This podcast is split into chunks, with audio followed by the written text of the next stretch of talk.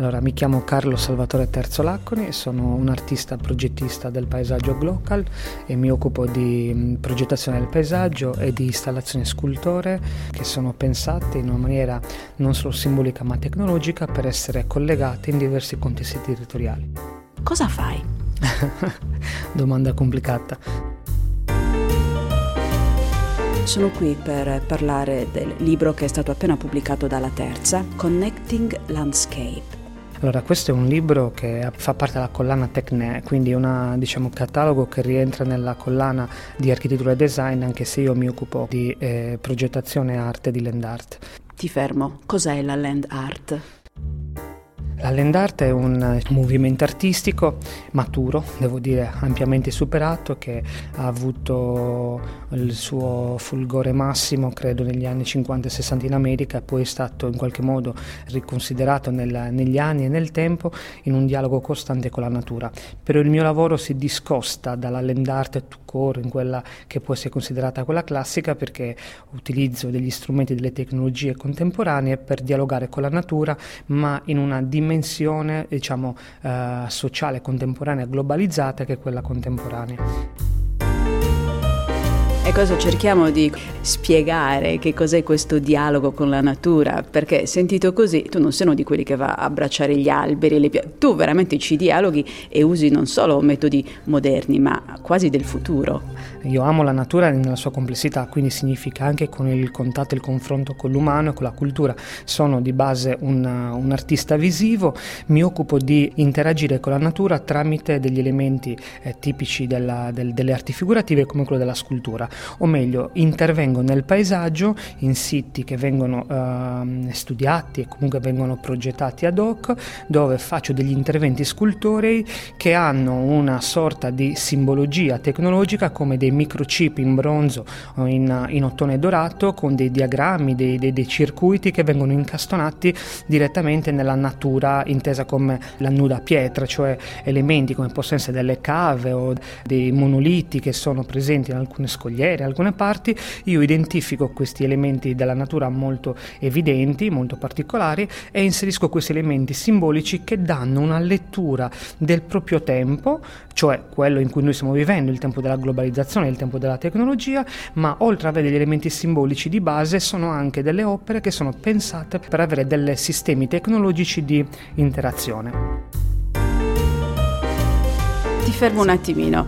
Io immagino i nostri ascoltatori a casa che cercano di visualizzare queste cose che fai. Tu praticamente sei entrato nella cava di pietra, ti sei portato dietro questa cosa di bronzo, che poi questa cosa è un microchip, un microchip sì. e l'hai messo dentro e c'è anche una bellissima immagine, adesso abbiamo qua appunto il libro, il catalogo che riporta proprio questa immagine, quella della cava, Eccola qua. E, e cosa succede quando una persona arriva dentro questa cava? Prima di tutto sembra si sentirà come in un film di fantascienza perché una cava, non so se sia più o meno abbandonata, però ti trovi davanti questo qua, pensi siano passati i marziani.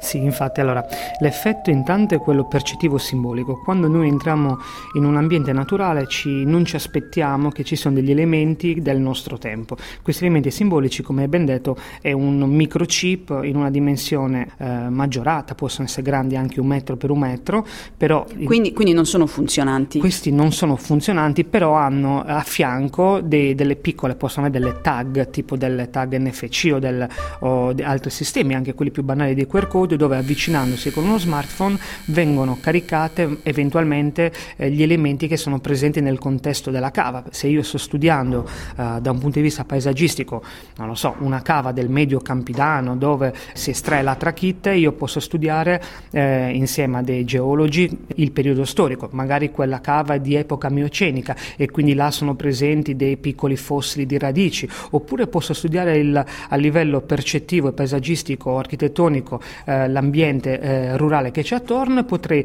dialogare con l'amministrazione locale e fare proprio uno studio sul contesto turistico e eh, far eh, comunicare tramite un'opera d'arte tutto ciò che c'è attorno a quel contesto territoriale.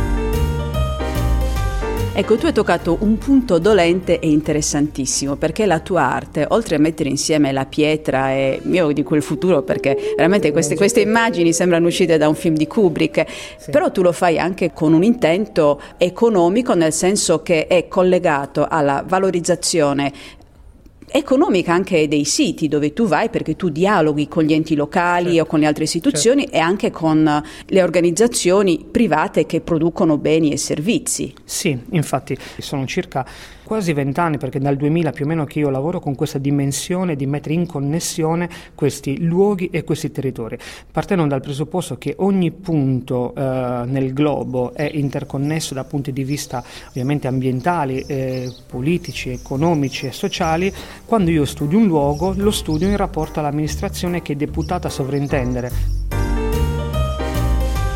Passiamo a qualcosa di dolce. sai a cosa, a cosa mi riferisco. Come fa un microchip a entrare nel cioccolato e come funziona e cosa significa? Anzitutto eh, spieghiamo ai nostri ascoltatori di cosa stiamo parlando. Allora, eh, stiamo parlando di un, di un, progetto che è stato diciamo, uno degli ultimi progetti che ho attivato questo nel 2017 e si chiama Microchoc, Microchip and Chocolate. È un marchio registrato, è, è un'idea di innovazione di prodotto che eh, rimanda e riferisce a tutto questo progetto di ricerca precedentemente citato che si chiama Connected Landscape, che è connessione di paesaggi, di territori e eh, il cioccolato è un elemento simbolo che eh, ha una particolare condizione culturale e lavorativa, cioè viene prodotto in Ecuador, viene lavorato, diciamo così, a Modica. Ecco, sentiamo adesso sottofondo i lavori che stanno facendo, credo, proprio qua nella cripta di San Domenico dove noi ci siamo rifugiati in cerca di tranquillità. E stavo dicendo che il cioccolato è un elemento simbolico particolare, è un prodotto che viene ovviamente eh, coltivato in Sud America, magari nell'Ecuador, viene lavorato da un'altra parte del mondo, magari con una, un sapere particolare come quello italiano, eh, a Modica in particolar modo, o in altre parti d'Italia, o anche come il cioccolato belga, come il cioccolato svizzero, e poi viene venduto in automatico magari in Giappone, in Africa, in, in Australia.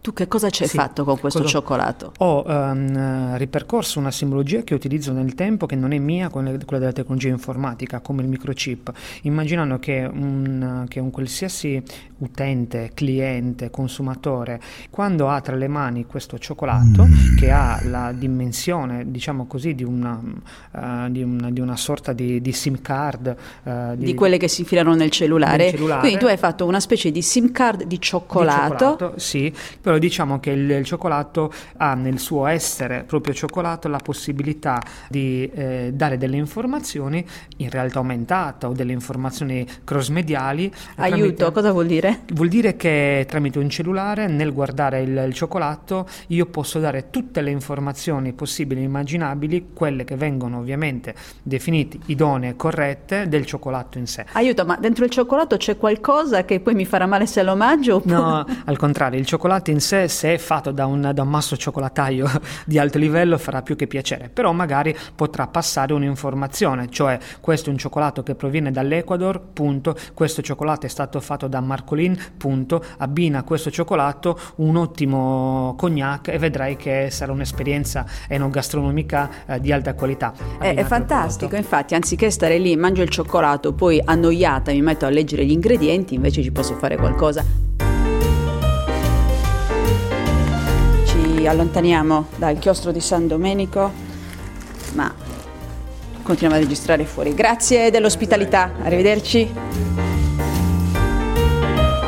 Ci mettiamo adesso dal chiostro alla piazza, che dici? Bellissima piazza di Cagliari che oggi è una giornata veramente bella, anzi.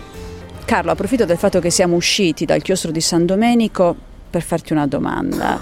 Pinuccio Sciola, tu mi hai raccontato il modo in cui voi vi siete conosciuti e vi siete parlati per la prima volta. Ecco, non te l'avrei chiesto se fossimo stati ancora dentro il chiostro. Vuoi condividere con noi questo tuo primo incontro con il maestro che poi è diventato anche tuo amico, ma il primo incontro è stato molto particolare. Vuoi Vuoi raccontarlo? Vuoi condividerlo?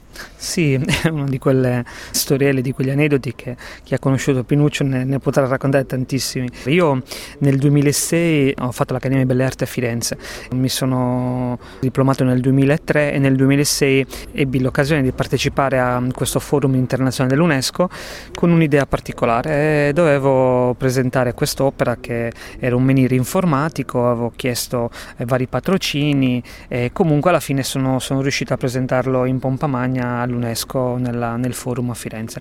Di rientro dall'aeroporto, eh, se non sbaglio, era da, da, Pisa o da Bologna, adesso non ricordo, però eh, io ero seduto con questo mio poster orgoglioso di aver, di aver fatto questa bella esperienza e accanto a me, dall'altra parte della corsia, nello stesso, comunque accanto a me c'era Pinuccio Sciola, che ovviamente non, non, non lo conoscevo personalmente. Sapevi sap- chi era? Sapevo chi era, ma non avevo fatto finta di niente, un po' parliamo del 2006, quindi ero relativamente giovane, ma abbastanza giovane anche da essere abbastanza orgoglioso del mio lavoro presentato all'UNESCO, fatto in una certa maniera a Firenze e quindi avevo questo, questo manifesto aperto.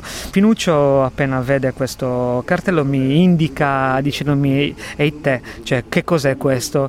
E io là parlo un po' a voce alta e comincio a raccontare questo progetto, questo è un menhir tecnologico, viene fatto in una certa maniera perché l'arte e la tecnologia è lo specchio del proprio tempo e lui mi fa parlare e non dice niente, né si presenta né dice quant'altro. Mi prende dalle, dalle mani questo manifesto, lo guarda un pochino, eh, annuisce, non dice niente, non mi dice sì, no, mi piace, non mi piace, lo arrotola di nuovo e me lo ridà. E poi all'atterraggio del, del, volo, ero davanti a lui poco prima dell'uscita e lo saluto con eh, salve maestro. Lui ha capito allora che io l'avevo riconosciuto e, e mi dice con molta ironia Villa Bagassa. E questo è stato veramente un qualcosa che mi resterà sempre. È detto da lui, diciamo, è un complimento. Sì. Beh, detto da lui, diciamo, come ho detto prima, per me eh, come un padre in arte mi ha fatto estremamente ridere perché ha capito che io fino all'ultimo ho mantenuto il gioco, il suo gioco di non volersi svelare, di voler far finta di essere un passeggero semplicemente che guardava qualcosa. Però veramente è stato mm, molto buffo e molto curioso e di questi aneddoti con lui se, se ne sono vissuti tanti. Però devo dire che averlo incontrato così in viaggio, mentre c'era un momento di, di scambio dove lui guardava per la prima volta un mio lavoro che era esposto, è stato per me qualcosa che non potrò mai dimenticare.